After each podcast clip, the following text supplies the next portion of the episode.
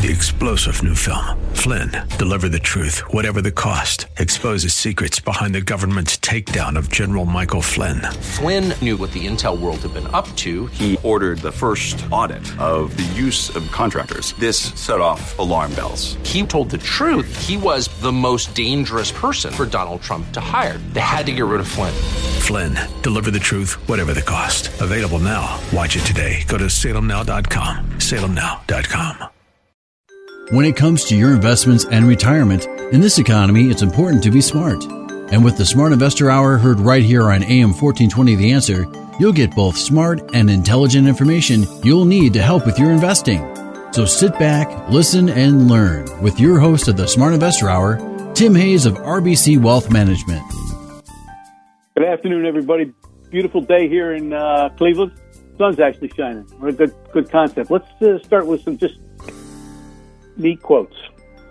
Sometimes we just have to let things go. Life is not a problem to be solved, but a reality to be experienced. Life isn't about finding yourself. Life is about creating yourself. And then one last one. Enjoy the little things in life, for one day you may look back and realize they were big things.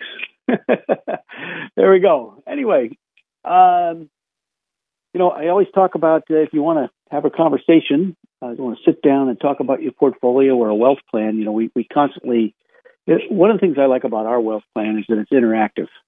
I had a gentleman I was talking to Friday, and we were sitting down and we were looking at the computer, and he said, well, what if I spent this much money? And, you know, he has a very small amount. You know, he's talking about like maybe $20,000 a year. And I said, well, what if you spent this much money and you still make it? He had no problem. And he said, okay, let's change it. And I thought that was kind of interesting simply because, he had a thought process that I got to save. And then he realized how much money he had. And he said, hey, I could spend a little bit. All right. So he's got grandkids who wants to go to Disney World. So going to take them to Disney World, so that's kind of neat. Anyway, if you want to sit down and talk and talk about a wealth plan or, I talked about the family inventory book last week. I talked to a young lady this week who's very thankful that I sent her husband that, and he finished it because he died. And now they know where everything is. It's really kind of a neat thing. So I highly recommend that too. But we have stuff like the dividend growth portfolio, and by the way, in a down 18.5 market, it was down like 2.5%, and the prime income list, which was actually flat. And we have other people that manage money for us that were up for the year. Let me repeat that. We're up for the year. And a couple of them have done really good seminars for us throughout the Cleveland area over the past 10 years. So if you'd like it, you just go to WHK1420, hit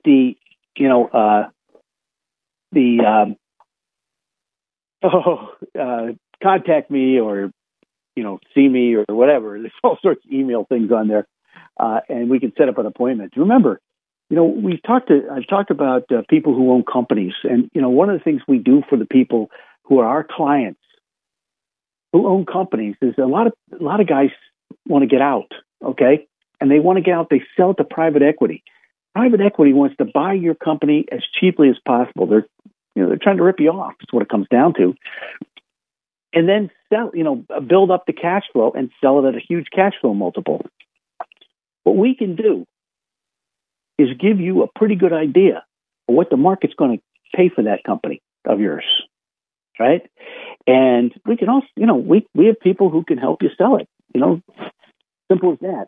We also have Dane Toppich over at Dunbar and Bender, who is an expert on retirement plans. And, he's done some marvelous things as far as helping people put away more money. And the more money you put away, it's interesting. The more money you put away in a tax-deferred scenario where Uncle Sam can't get to it, the faster it grows. What a surprise, huh?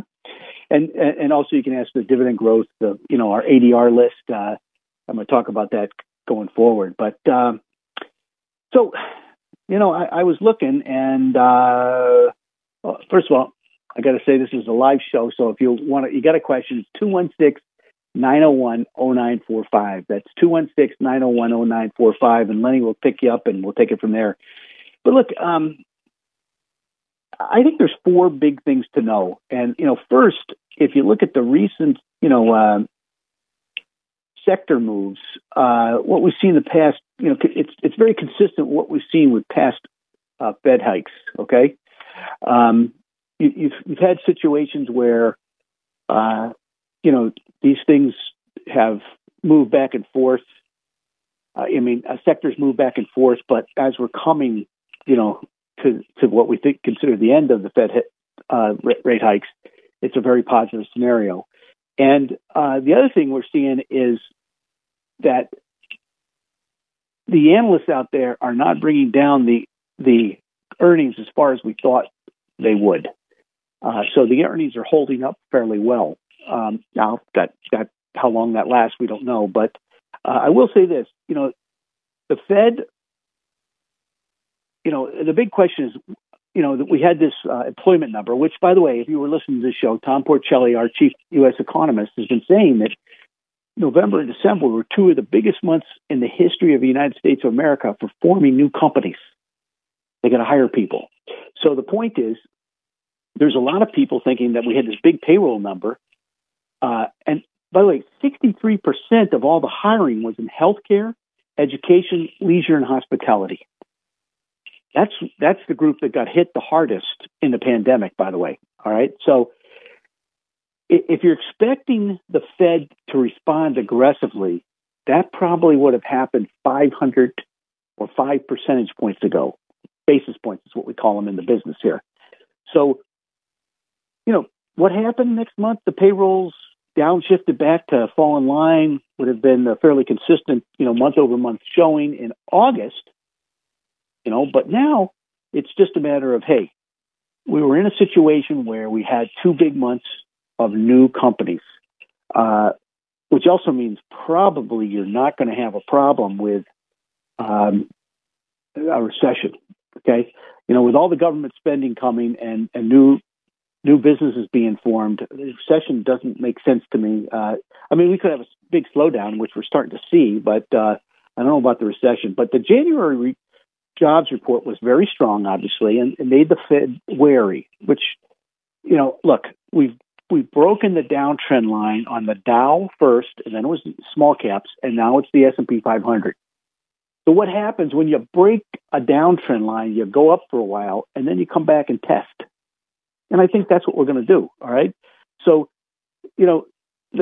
the jobs report was 517,000 jobs versus what was expected, 188,000. So that's a bit of a difference. So, and was it too much of a good thing? Does it risk an escalation of the Fed? I don't know. This naturally raises some potential, for Powell to tilt more hawkishly. He didn't do that, though. So, he spoke last week at a forum, and he didn't really get too aggressive. So, I thought that was interesting. And, well, look, the equities immediately went under pressure, and then they rallied Friday. So, so it's what we're seeing is we're rallying in the morning, giving it back in the afternoon, that type of thing. So I think investors, who have been calling this a bear market trap, might be changing their mind a little bit, but we'll see. We'll take it from there. I noticed the bullish percent, which hit 64. Remember last week was down almost 3 percentage points this week. So, but the one thing I am noticing is the fourth quarter earnings per share misses are punished far less than they were in the third quarter. The average punishment is about 1%, where it was 2, 3.5. Suggesting, a lot of this is priced in. And year to date, equity gains are plus 5%. And what I'm also seeing is a lot of people are questioning what the PE ratio is. what's the PE ratio going forward? And, you know, Lori Calvasina talked about that. And she's also seeing that the small caps kind of led this thing. And small caps and mid caps are still in a column of X's right at the moment. And, you know, that's something to pay particular attention to. So, but, you know, stocks have been soft over the past week as the, you know, the market debate the trajectory of inflation. You know, there's pressure out there because of the inflation, and particularly in wages, okay? But even as the Fed inflation narrative is debated, the S&P is up 8% since, you know, the December. Actually, since September when I came on and I said, I think we're at a bottom, you know, we're up about almost 10%, all right? So, look, you know, a lot of people think that, you know, we're the 16 to 17 times earnings we are right now is too high. So we'll see what happens. But if we do this right, and we just say 16, 17 times earnings, it implies the S&P 500, 4,800. So we'll see what happens. All right. Now, I've been talking about ADRs, so I'm going to step back a little bit. They've come very far, very fast. And, you know, they've come from depressed levels, okay? So the one thing that kind of bugs me is they haven't really broken the downtrend line on a relative strength basis versus the S&P 500. They're at the line, but they haven't broken it yet. So I think they're going to pull back. It was a very powerful rally. You know, it was based on the dollar. Dollar rallied a little bit Friday. So, that's the type of stuff we got to think about. You know, look, this is all a chess match, okay? And somebody asked me, I mean, Tim, how do you deal with the volatility? Well, last year, you know, we hung in there pretty well, except for our growth stocks. Our growth stocks got beat up a little bit, but they are still going to be. Look, if I'm right on this secular bull market, and I think I am. I don't say that on the air unless I think I'm right. And by the way, it's not just Tim. It's, you know, Rob Schleimer and some other very, very intelligent people. You know, we talked about if we just went up 2,000% from the low, which occurred in 2009. Same thing happened in 1929 and in the 1960s. You know, 2,000 would be 13,500, 14,000 on the S&P 500. That's a long way from here. That's almost 2.5 times from here. So we could have some interesting things going on, and I think Europe will participate. So if you'd like our ADR list, you know, you go to WHK1420, hit the go to local podcast, down to Smart Investor Show. It goes directly to my webpage. Hit the contact me, email me, that type of thing. Okay. Now, one of the things that people aren't talking about, and I think I think you got to position your portfolio. Well, actually, I talked with a gentleman on Thursday afternoon at Starbucks in Westlake, and it's a very smart guy. He's been following me for a long time, and which is nice. I appreciate it. And he's a smart guy. I mean, this guy owns a couple businesses, and he's no dummy. And he said, "Why do you keep talking about the dividend growth and the prime income list? That's kind of a boring way to make money." And I think, Ed, if you're out there, Ed, and everybody else out there, I think you've got to position your portfolio for what I believe my friends at Fundstrat said. They called it the silver tsunami. That's stocks for an aging America. Okay? Look, you know, when China acknowledged its population had shrunk for the first time since 1961, that was big. And China is far from alone. The so-called silver tsunami is probably going to hit all the wealthy countries. I mean, Japan, Finland, Italy, Portugal, France, and the United States. You know, look, it's okay to bring in immigrants, you know, the proper way. Okay, you know, my great grandfather was an immigrant. Okay, he came from Ireland. All right, so the point is, we need immigration to keep, you know, population going. So the U.S. population is not shrinking yet, but it's headed in that direction. Okay, population growth has slowed since 1990, and you know I think in the 2000 area it grew 1.5%. In 2010 it was less than 1%, And I don't know what the numbers were just recently, but they were pretty low. So one of the things you have to be thinking about is, you know, if your neighbor's 58, what's he doing? He's trying to kill the volatility. You're never going to do that, by the way. The market's going to do what it's going to do. Now, you can cut it down pretty drastically. My friends at Marshfield were up 7% last year, 6.25 after fees, okay? The dividend growth portfolio was only down 3%. The prime income list was basically even, all right? I had another money manager who, you know, I'm not allowed to, I just won't, I'm allowed to, but I'm just not going to mention their name. They were up 2.5%. All right, so there are people out there that know how to handle volatility. So, look, I think what you have to be thinking about is with your portfolio. Like right now, I've been talking to some people, and I'm thinking maybe the 60-30-10 rule is coming back. Okay, bonds have broken their downtrend line. The yields have broken their downtrend line, and we're going forward. So, you know, it's the pyramid approach. You know, your bottom of your pyramid is the your biggest rocks, your most solid performers. And that can be bonds, that can be high quality stocks. Your next part of your thing is your trend. You're following trends, okay? Then, you know, you a little bit more risky, and then your Vegas money at is the tip of the pyramid, okay? So, you know, don't forget what's going on. Now, look, clairvoyance does not exist in the equity market, no matter how many gurus you see on TV. But the indicators abound, okay? The yield curve inversion leads to recession, returns deteriorate with inversion sometimes. That's what happened this year, okay? So, you know, by the way, there's the spread between high yields and the treasuries have really shrunk, which probably means is positive things for high yield, all right? So these are all indicators. The number of new lows hitting a new low. Isn't that interesting?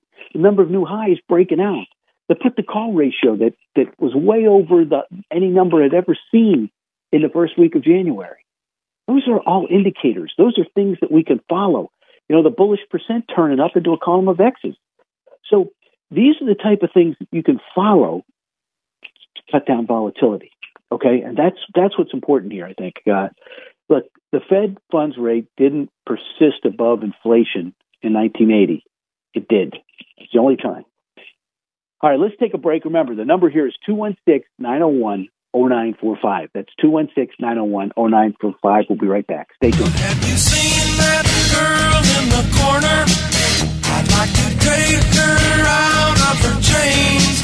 'Cause if I had my way with you, baby, I would be changing your life today. At RBC Wealth Management, we are proud of our reputation for putting clients' interests first. Our steadfast commitment to helping clients achieve their financial goals includes giving back to the communities we serve. Through supporting youth education, human services, and the arts, we hope to make tomorrow better for everyone. Call Tim Hayes at 216-774-8906. RBC Wealth Management, a division of RBC Capital Markets, LLC, member NYSE, FINRA, SIPC. Hey friends, what you doing for lunch today? Brown bagging in the break room? That's okay, but can I make you a better offer? How about joining the herd and heading to Harry Buffalo on Great Northern Boulevard in North Olmsted? Have you seen the menu at Harry Buffalo? Oh my, an incredible assortment of mouth-watering options, sandwiches, wings, bowls, salads, tacos, pizza, and the Burger Bonanza, the best burger menu in Northeast Ohio, especially if you make it a bison burger. And if you can't get out for lunch, then stop by for the Harry Buffalo Happy Hour, Monday through Friday, 3 to 7, with great food and drink specials every day. And who wants to cook tonight anyway? Stop out for dinner and indulge in an amazing selection of entrees. My favorites, the Lake Erie Perch, and the chicken parm is to die for. And remember this, if you go to HarryBuffalo.com and join the herd as a subscriber, you'll get a free appetizer along with all the latest buff news and specials sent directly to you for your next visit. So remember, whether it's lunchtime or dinner time or happy hour time, it's always a great time when it's Harry Buffalo time on Great Northern Boulevard in North Olmsted. Listen to this station anytime, anywhere on Odyssey. Odyssey is your new audio home for all the music, news, sports, and podcasts that matter to you. Odyssey. That's Audacy.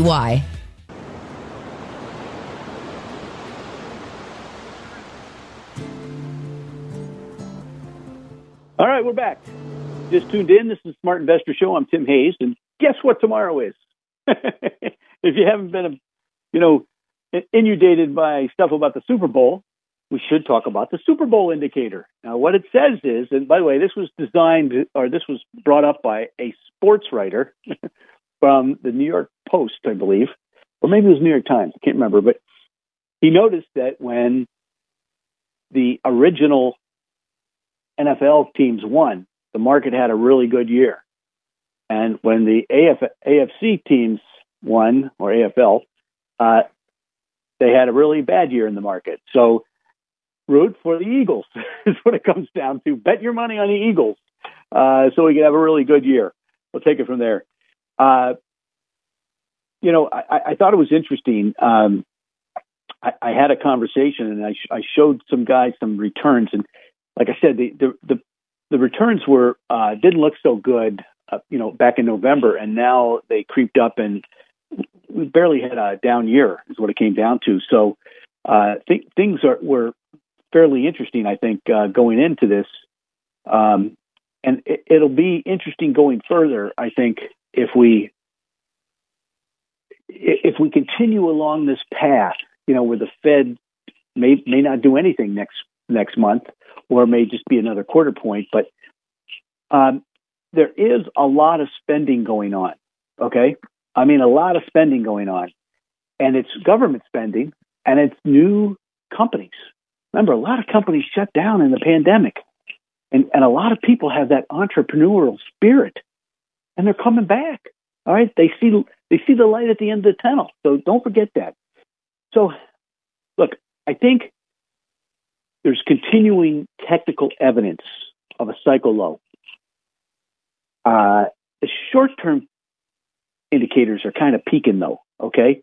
But if I look at the monthly momentum indicators, they're as low as I've ever seen them, all right? And the S&P 500, was at the top of the trend line, as I said last January. We were way up at the top. And the difference is this time is usually when we've been at the top, we've had a couple whoopses, and then we've continued to go up, and then we've had a couple whoopses, and then we get eventually in a sideways to up pattern, we eventually get to the bottom of the trend line. This time we went straight down because the Fed was very aggressive, and I didn't see it coming. I think there was one strategist, and I think he was fairly aggressive on being negative for a pretty long time. But we are at the bottom of the trend line, so getting bearish at this point, folks, is not a good idea. This is the time you want to be buying great stocks. And look, I'm not saying they're going up right away. As I said, I think there's going to be a sawtooth move probably into the second or third quarter, maybe even the fourth quarter. And you'll have up moves and we'll pull back, and up moves and we'll pull back. And look, we've broken the downtrend line. The major resistance was at 4,100. We broke through that. We got up to 4140 or 4180, or think it was. And now we're pulling back a little bit. That is normal. The short-term momentum indicator is a little bit overbought. I don't think it's going to be a big thing, but whenever you break a downtrend line, you go back and test it, all right, just to make sure that nobody can sleep, But we did break out, it was a triangle pattern. So we had a higher low, and we had a series of lower highs. And when you break through that, that's usually meaning you've gone from a bear to a bull. Now, it doesn't happen right away. As I've said, bottoms are usually messy. They'll drive you crazy. They'll make you nuts. Remember, the stock market is designed to make sure the least amount of people make money. Okay? Only the people that have the intestinal fortitude to go out and buy things when they're down, that's the guys that make the 20, 30% a year. And I think in the next couple of weeks, we're going to have that opportunity. I kind of had to wait because it's amazing. My energy stocks and my financials have gone crazy. Okay.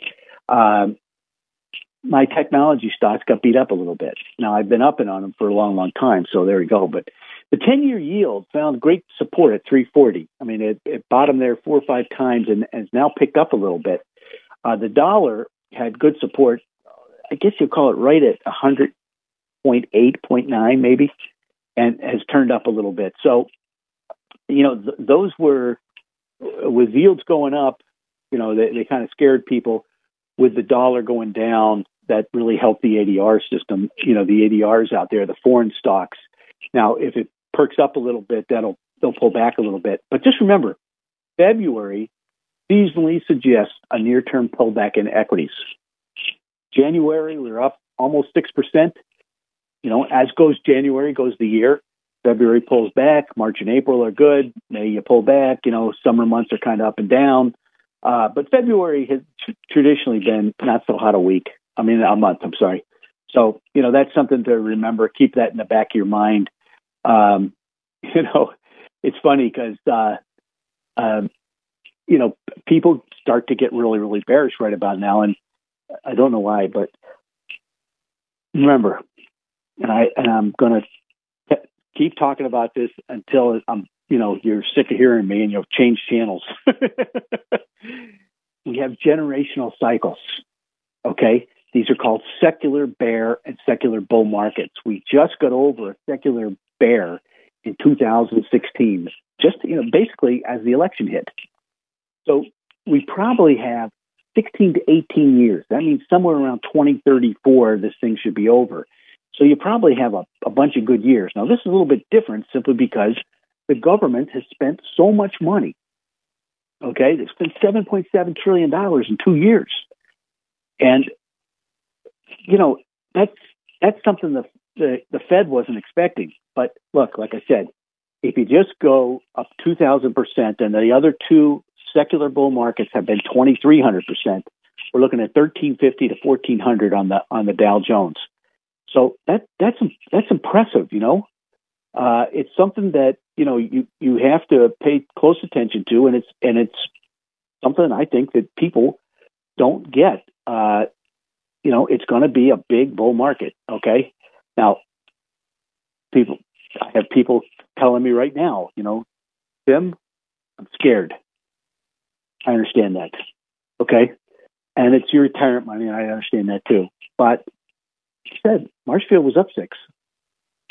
Prime income list was flat. The dividend growth portfolio was down about 3%. Those are things you can live with because the next move up is going to be significant, okay? It's going to be significant. Now, it doesn't mean with yields, in the short-term yields, that 2 to 5 years are up to like 4.5%. And, you know, maybe that's where you put your money for a short period of time. You know, maybe you start moving to the 60-30-10 portfolio. But just remember, bonds were down 17% last year. I mean, the high yields were down 25, 26. So, you know, bonds can lose money. All right. If you need the money to retire on. Okay. So if you're going to hold the bond till maturity, you won't lose money. You'll lose maybe some interest. We call it interest rate risk, as we call it. But in the meantime, you know, you got to remember there is, shall we say, we'll just say there's opportunity out there right now, okay, in the stock market. So we'll just leave it at that. What else is going on? So, you know, we were looking at some things that I think are interesting. But look, I think what we're going to do is we're going to go back and test that line again. And the areas we talked about, I think, are still important. The semis have broken their downtrend line. Oil stocks and energy stocks look great right now. I mean, this might be a great, if you're not in them, this might be a great time to buy them. And then also the financials. The financials are looking really, really good. And I think they're going to still lead for the rest of this bull market, by the way. And then remember, small caps broke the downtrend line. You know, small caps are the cheapest I've ever seen them. I mean, some of those things just got lambasted, and there's a possibility that they could lead the way because there wasn't much volume on the way down. I mean, basically what happened is a lot of market makers just stepped out of the box, and if you don't understand how the NASDAQ works, you know, if they step out, they don't have to make a market, okay? But they're out for a month, and when you're out for a month, that makes the liquidity, you know, if you have a couple big market makers step out, liquidity dries up. So there's no liquidity on the way down. there's good news on the way up. I think the liquidity will be, you know, be questioning. People will be questioning how, why these things are going up $5-6, you know, at a clip. So remember, you get a wealth plan, you put it together, say, hey, here's what I want to do. Then we build a pyramid. Okay. Now the pyramid, we didn't have bonds on it for many years because I knew there'd be a couple years where the bonds would get whacked. And by the way, the fact that they broke a 40-year downtrend probably means we're not going back to the zero interest rates anytime soon. You noticed I haven't talked about credit access lending lines or anything like that for a while because I think the Fed's going to try to shut it down, but I think the bull's out of the barnyard. Okay, so let's take a break and we'll be right back. This is the Smart Investor Show. If you have a question, the number is 216-901-0945. Stay tuned.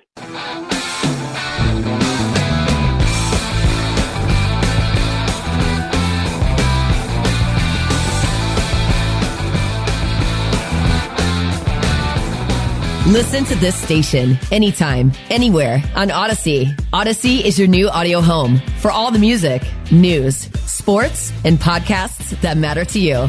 Odyssey. That's AUDACY. The straight-talking, hard-working, do-it-right plumbers at Wyatt Works will unclog your drain for only $93. Or it's free. What's the catch? There's never a catch with Wyatt Works. I'd rather starve than do business that way.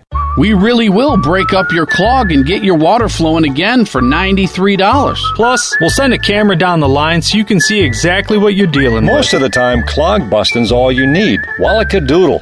Back to your regularly scheduled life with a 12-month no-backup guarantee. If your drain line needs more, we'll explain all the options, including flexible payments and guaranteed estimates. And on the off chance clog busting can't get your drain flowing, our service call is free. You'll still get upfront pricing on solutions to your problem, but with no initial service fee. That's on us. Either we deliver on our promised clog busting, or it's free. So don't put up with half solutions or slow or clogged drains. Call Wyatt Works and consider it done. License number 30185. You're smart, you're busy, and don't have time to waste on the mainstream media cycle. Salem News Channel breaks that cycle. Topics that matter from hosts worth watching. Dinesh D'Souza, Andrew Wilkow, Brandon Tatum, and more. Open debate and free speech you won't find anywhere else.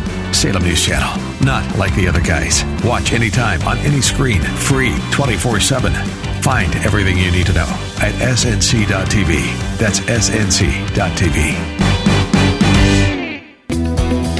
When it comes to managing your retirement, it's easy to get lost. Look to RBC Wealth Management to guide you. Our experienced, knowledgeable financial advisors will build your investment strategy by designing a plan that's tailored to your unique financial needs. Call Tim Hayes at 216-774-8906. RBC Wealth Management, a division of RBC Capital Markets, LLC. Member NYSE, FINRA, SIPC. Visit rbcwealthmanagement.com. You know it.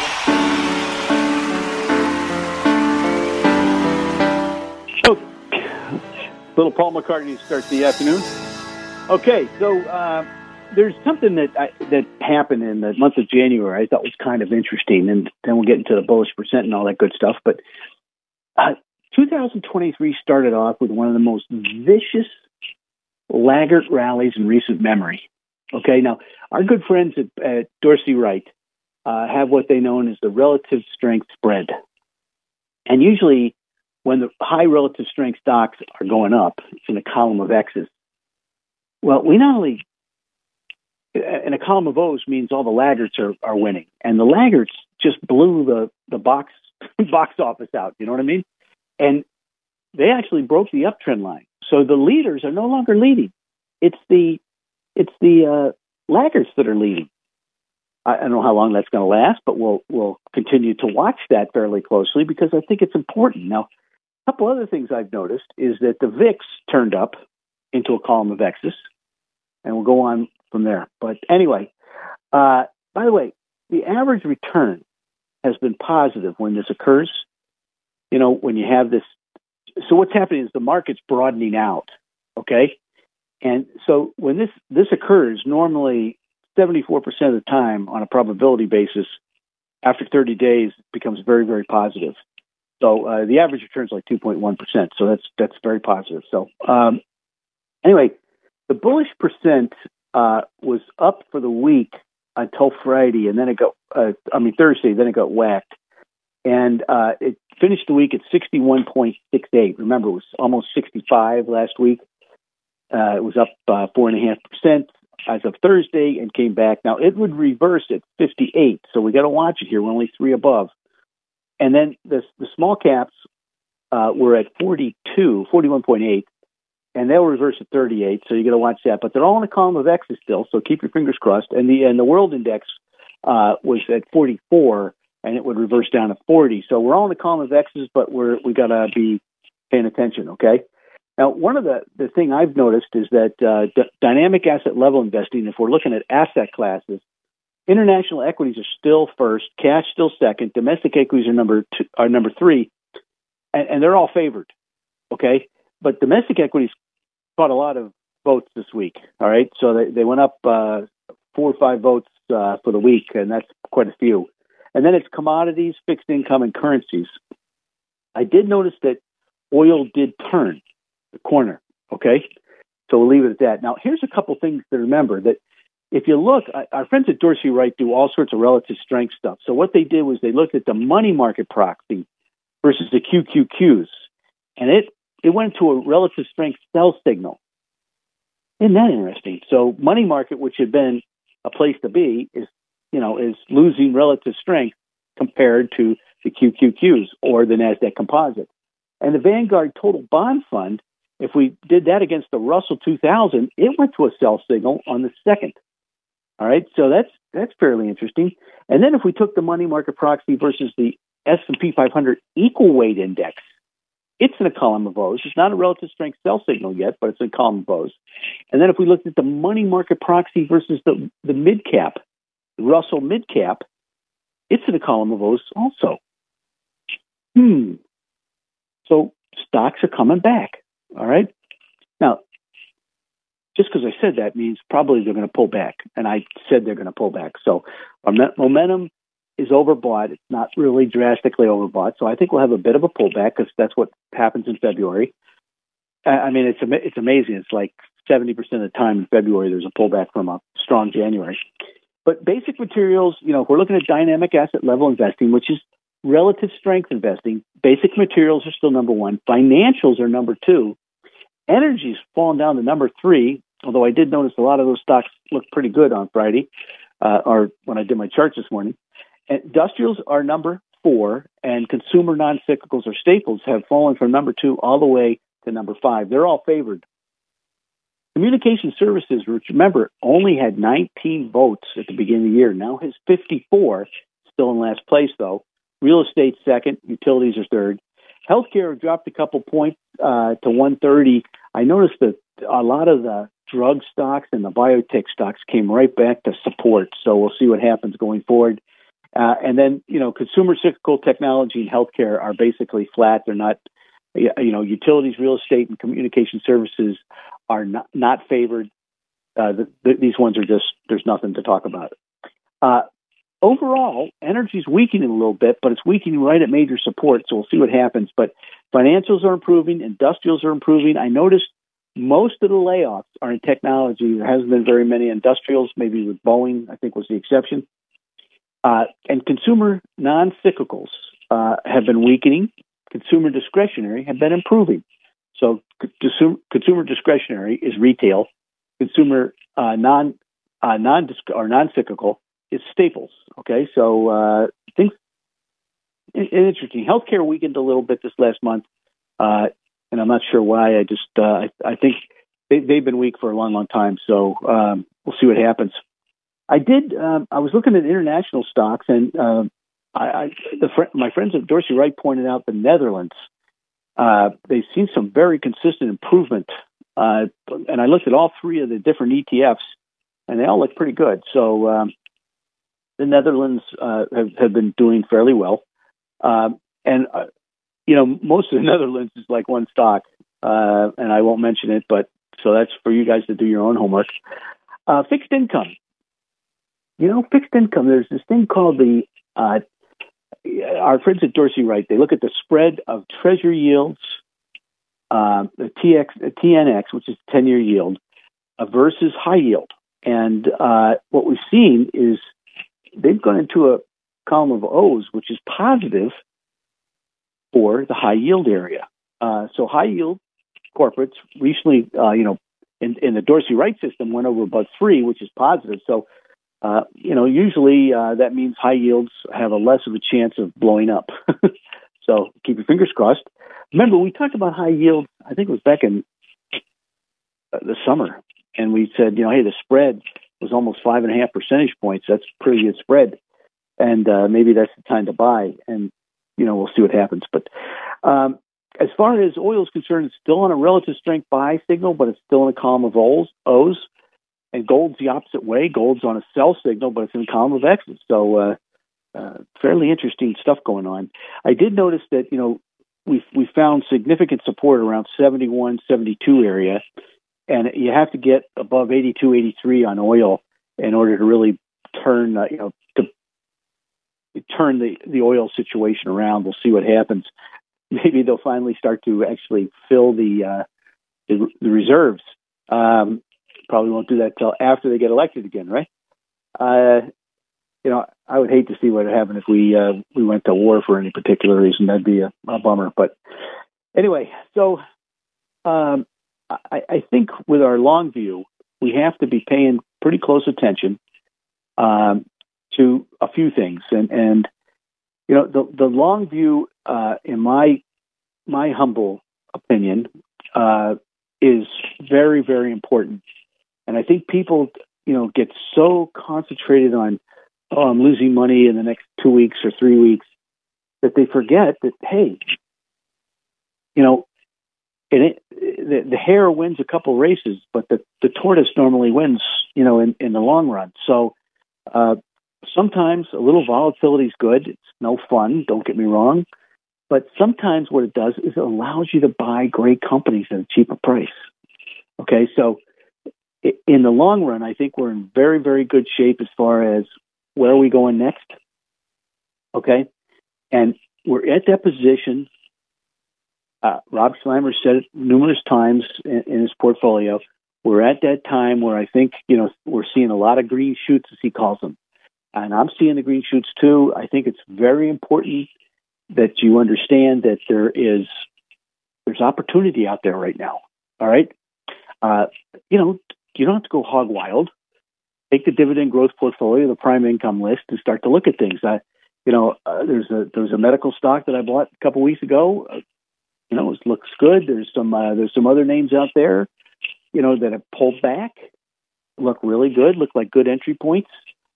So don't get overly bearish is what I'm trying to tell you. That's a way of,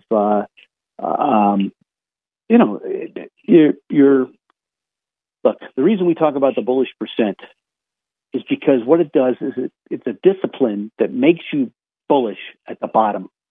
It makes you bearish at the top. Now we were just at 64, so we've come a long way. Let the market come back to you, okay? Right at the moment, I don't think it's going to be a big correction, okay? But I think we'll float back. We'll test that downtrend line.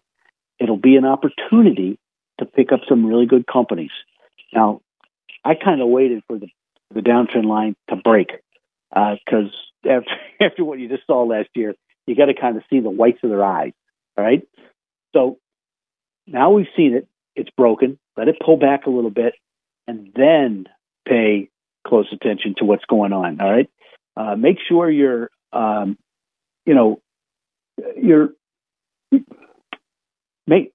let's put it this way. Use common sense here, all right? Bullish percent just was 65, pulled back to 61. May pull back to 48, 49, whatever, but use it to your advantage, okay? We've broken the downtrend line now on the Dow Jones, the S&P 500, and the small cap index. Now, we're still about 5, 6% away on the NASDAQ composite. I think the NASDAQ's going to take a little bit longer because that's where a lot of the damage was done. Remember, I heard this the other day that if you took like 35 stocks out of the NASDAQ composite, which is 3,655 stocks, it would have been down about 40, +%. Okay, so there was some, you know, they shellacked some of those names, but you remember they went up on free money. Okay, we don't have free money anymore, so now they're going to actually have to earn their way. There's some really good names in there, by the way, but you got to buy them down, and they're going to have to earn your money again. Okay, so you have to show earnings, you have to show dividends, and stuff like that. I did notice one of the names on our dividend growth portfolio raised its dividend by 7% last week. You know, so there are people still raising their dividend, folks. All right. So actually, there was one on our energy list that not only raised the dividend, but talking about buying 25% of its stock back. So those are the type of names that I would be paying attention to right at this point. You know, make sure you know that what's going on. Anyway, let's take a break. If you have a question, 216-901-0945. That's 216-901-0945. We'll be right back.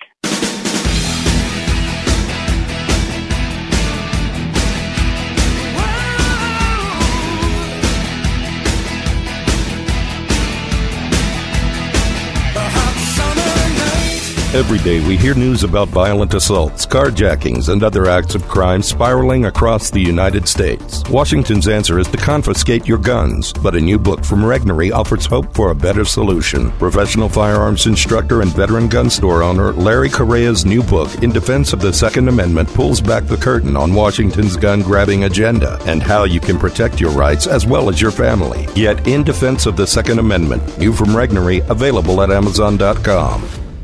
Always Right Radio with Bob Prats. You said if you take the shot, you will not get COVID. You said if people take the shot, they will not spread COVID. Then you said, you know, there was in some early trials, but it's 90% effective. 90% of the people won't get COVID. And then you said if you got the third booster, it's going to be marginally better, but you need the fourth booster. How many boosts and how many more billions of dollars collectively over those shots is going to take before you finally say out loud, okay, it doesn't work? Weekdays at 9 a.m. on The Answer and Odyssey.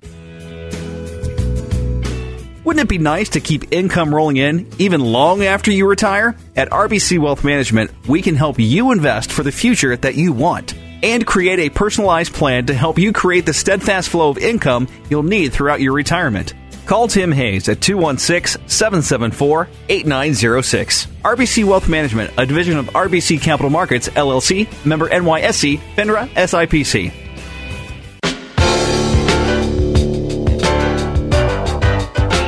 Okay, we're back, folks, and you know, now we talk about insiders. So what we've done is we've gone from a big thing in the strategy area to economics, and then moved our way down. And I think it's important because we've talked about relative strength. Now, if you can get a company with good relative strength, insider buying, and you have fundamental guys that like it, and they look good on a chart, I think you're going to make money a lot faster than you would doing it some other way. I'll just leave it at that. So these are names that you can put down. Now, here's one that looks terrible in the relative strength area, but it's called Vera Therapeutics. And Pat Enright, who's a director, bought about $12 million worth. Also, Beth Seidenberg, who's a director, bought $1 million worth. And there's a couple others. I mean, Beth bought twice. She bought another 675,000. Then she bought another 334. Then another 332,000. So she's gone hog wild on it. So these people have bought. You know, we're talking about $12 million and $3.5 million. So the stock was trading at a higher number. It got kind of whacked, and now it's pulled back. So that's.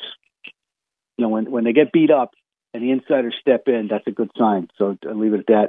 And then Riley Financial, Brian Riley, who's the chairman and co-CEO, bought again, and he bought $5.4 million worth. And then Andrew Moore, who's the CEO, bought $773,000. And then Bob Augustino, he bought $500,000. So there's one more.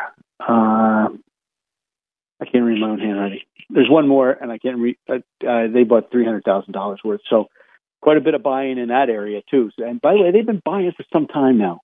And one of the things I thought was interesting was, you know, Rocket Mortgage was $6 when Jay Farner was buying it. It's up at $9 now. I wonder what's going on there, huh? So anyway, then we have Cortiva, which is in agricultural inputs. And we had the chief executive officer, Charlie Magro. He bought $2.5 million worth. And then Taneya Therapeutics. We had the director, David Goodell. I'll get it right. It's $3.9 million, which is a pretty good little chunk of change. And Legato Merger Group, you know, which is a SPAC, we had a non-executive officer, Brian Pratt. He bought $1.5 million. That is known as a SPAC, folks, okay, where they raise the money first and then go out and buy the company.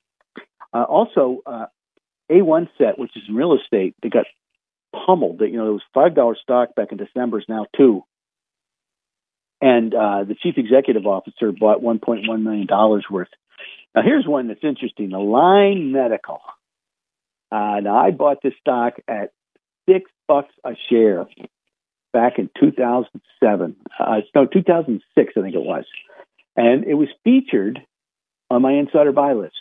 We had like 8 insiders buy. And Joe Hogan, who's still the president, was one of the big buyers then. He just bought another $1 million worth of stock at $341.50. That was a home run, folks. So there we go. And I noticed a couple other things. New York City Bank Corp, we had several buyers. Ron Rosenfeld, who's the director, by the way, a very sharp guy, bought $750,000. And then one of the names, NextEra Energy, which is on our prime income list, we had a director, Dave Porges.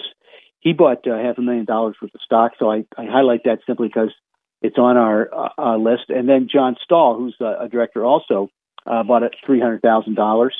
Worth, and Terrell Cruz, who's the CFO, and I love when CFOs buy. You know, the numbers guys, they buy, you pay attention. He bought $200,000 worth.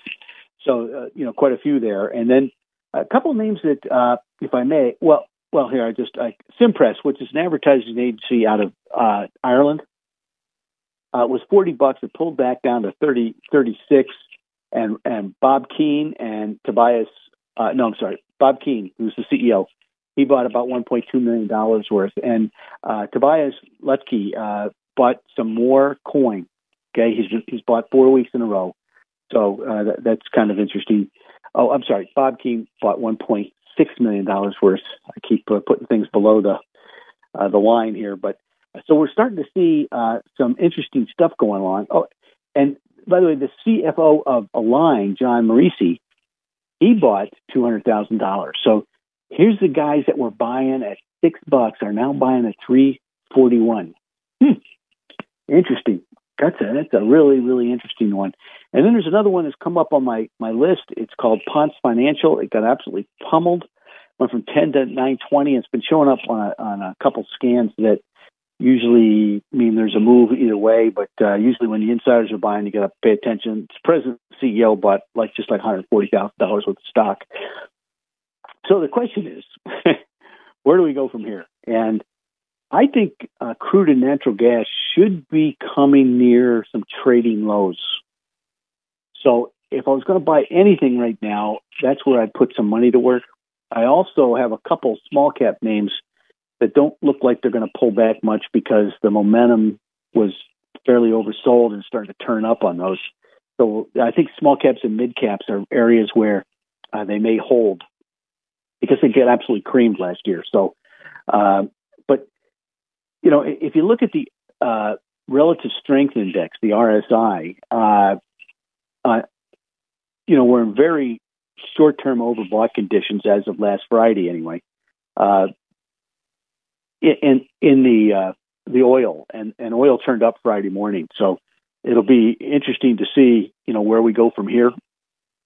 And I just want to go over a couple things, because, look, I think it's important that, what we're looking at is a scenario where we've broken the downtrend line, okay? Now, we're going to come back, so don't get paranoid on the pullback. get the dividend growth portfolio and the prime income list. And you know what? I think also a pretty good idea would be to get our all-cap growth list, because I have a feeling that these are the names that people are going to be buying, especially the smaller names on that all-cap growth list. We also have a small-cap growth list, too, which might be a good place to go. These are the stocks, you know, remember, the laggards led. We say that again. The laggards led. That means the market is broadening out, right? That is a really good sign of a bottom, okay? Now, like I said, bottoms are messy, so you got to remember that, okay? But the thing is, Powell this week was, you know, 2 weeks in a row now, was less than aggressive. He said, we're starting to see deflation come into play. You know, if that's the case, some of those laggards might be pretty good ideas, all right? But look, what you want to do when the market pulls back like this is use the pullback to increase the quality of your portfolio. Buy the best ideas. You know, RBC has some of the best research in the world. Use it to your advantage, okay? Buy some of the best ideas. So, look, I'll just say this again. You know, you go to WHK 1420, go to local podcast, down to Smart Investor Show, goes right to my webpage. And look, the dogs of the Dow are working out pretty well this year. Although the one has a 6% dividend yield, I was very surprised. But so far, so good. You know, we'll see what happens. Don't forget, you know, we have wealth plans that we can put together for you, even if you're not a client. So if you're a prospective client, we could, look, you can't go interactive on that, okay, but we can at least set it up so you understand, do you have a chance of retiring well or not? And if you're one of my clients, you know, I've been talking about wealth plans for some time now. What we can do is we can see, hey, if we spent $20,000 more a year, how are we going to make it? Okay. And those are the type of things we can, you know, that's what we can do in Playground, and allows us to really go, you know, take a look at the future and say, hey, you know, maybe I better not do that, or maybe I can do that. I mean, I'm gonna have breakfast with somebody, a couple of people this week, where I'm going to say, hey, you can spend a little bit more money and still be okay. Okay. So those are the type of things that we can do. It's you know, we're looking at probabilities. And by the way, we don't look at a straight line return, up and down all the time. Anyway, dividend growth portfolio, prime income list, best ideas, small cap, all cap, you know, they're all good for you. So go to WHK1420, hit the contact, down to Smart Investor Show, across to my webpage, hit the contact me, email me. Let's have coffee. In the meantime, have a great weekend. It's a beautiful day out there. And remember, buy low and sell high.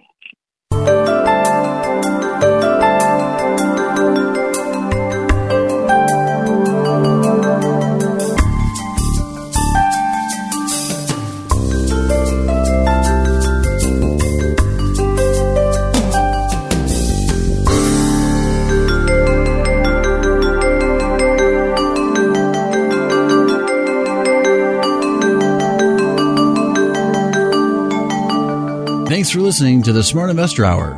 To reach Tim during the week, call him toll-free, 888-223-7742. That's 888-223-7742. Or visit his website, rbcwmfa.com/Tim Hayes. That's all one word in the address bar, rbcwfma.com/Tim Hayes. Please join us again next Saturday for the Smart Investor Hour to hear more smart investing from Tim Hayes of RBC Wealth Management.